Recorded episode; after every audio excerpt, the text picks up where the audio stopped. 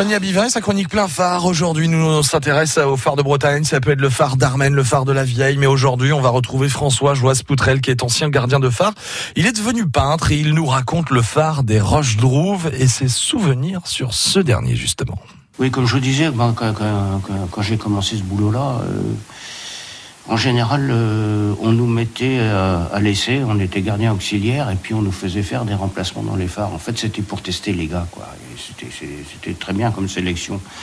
Et donc, euh, ben, après, euh, après deux ans de remplacement comme ça, j'ai fait l'école des phares à Brest. Et j'ai été nommé en 77 au phare des Roches d'Ouvre. Et là, je savais pas que j'en prenais pour 21 ans, quoi.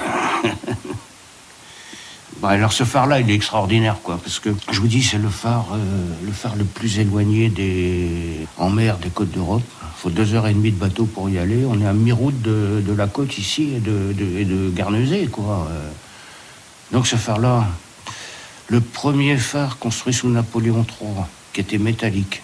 Pareil, il a été détruit en 44. Alors c'est une histoire assez extraordinaire, la construction de ce premier phare.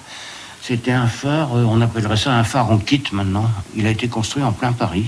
Et il y a le, son frère jumeau, le phare Amédée, qui existe toujours en Nouvelle-Calédonie, sur l'îlot Amédée, l'île Amédée. Et le phare, euh, le phare métallique là, euh, a, été, a été détruit et a été remplacé par l'actuel phare. Et un truc, le, le phare en lui-même fait 66 mètres de haut.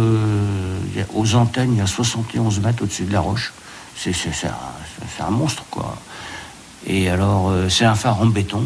À la, base du phare, il y a bien 3,50 mètres d'épaisseur de mur en entrée du phare. C'est- énorme, quoi. Ils ont mis le paquet hein, quand ils ont construit ça après-guerre. Je pense qu'il y a eu un peu une, opération de prestige aussi, quoi. Et il était vraiment impressionnant tant par la taille que par tout, euh, le matériel qu'il y avait là-dedans, quoi. C'est le dernier phare en mer construit en France. Il n'y en aura pas d'autres. Euh, mais la particularité aussi, c'était les relèves, quoi. Dès qu'il y a un peu de mauvais temps, c'est pas facile de relève, mais là, euh, il y avait au moins deux heures et demie de mer par beau temps pour y aller. Alors, c'est un phare où effectivement on a fait ce qu'on appelait beaucoup de rab, quoi. Euh, C'est-à-dire qu'on est, bah, y avait des jours, c'était, impensable de mettre le bateau dehors. hein. On allait, on allait pas noyer un gardien, un équipage.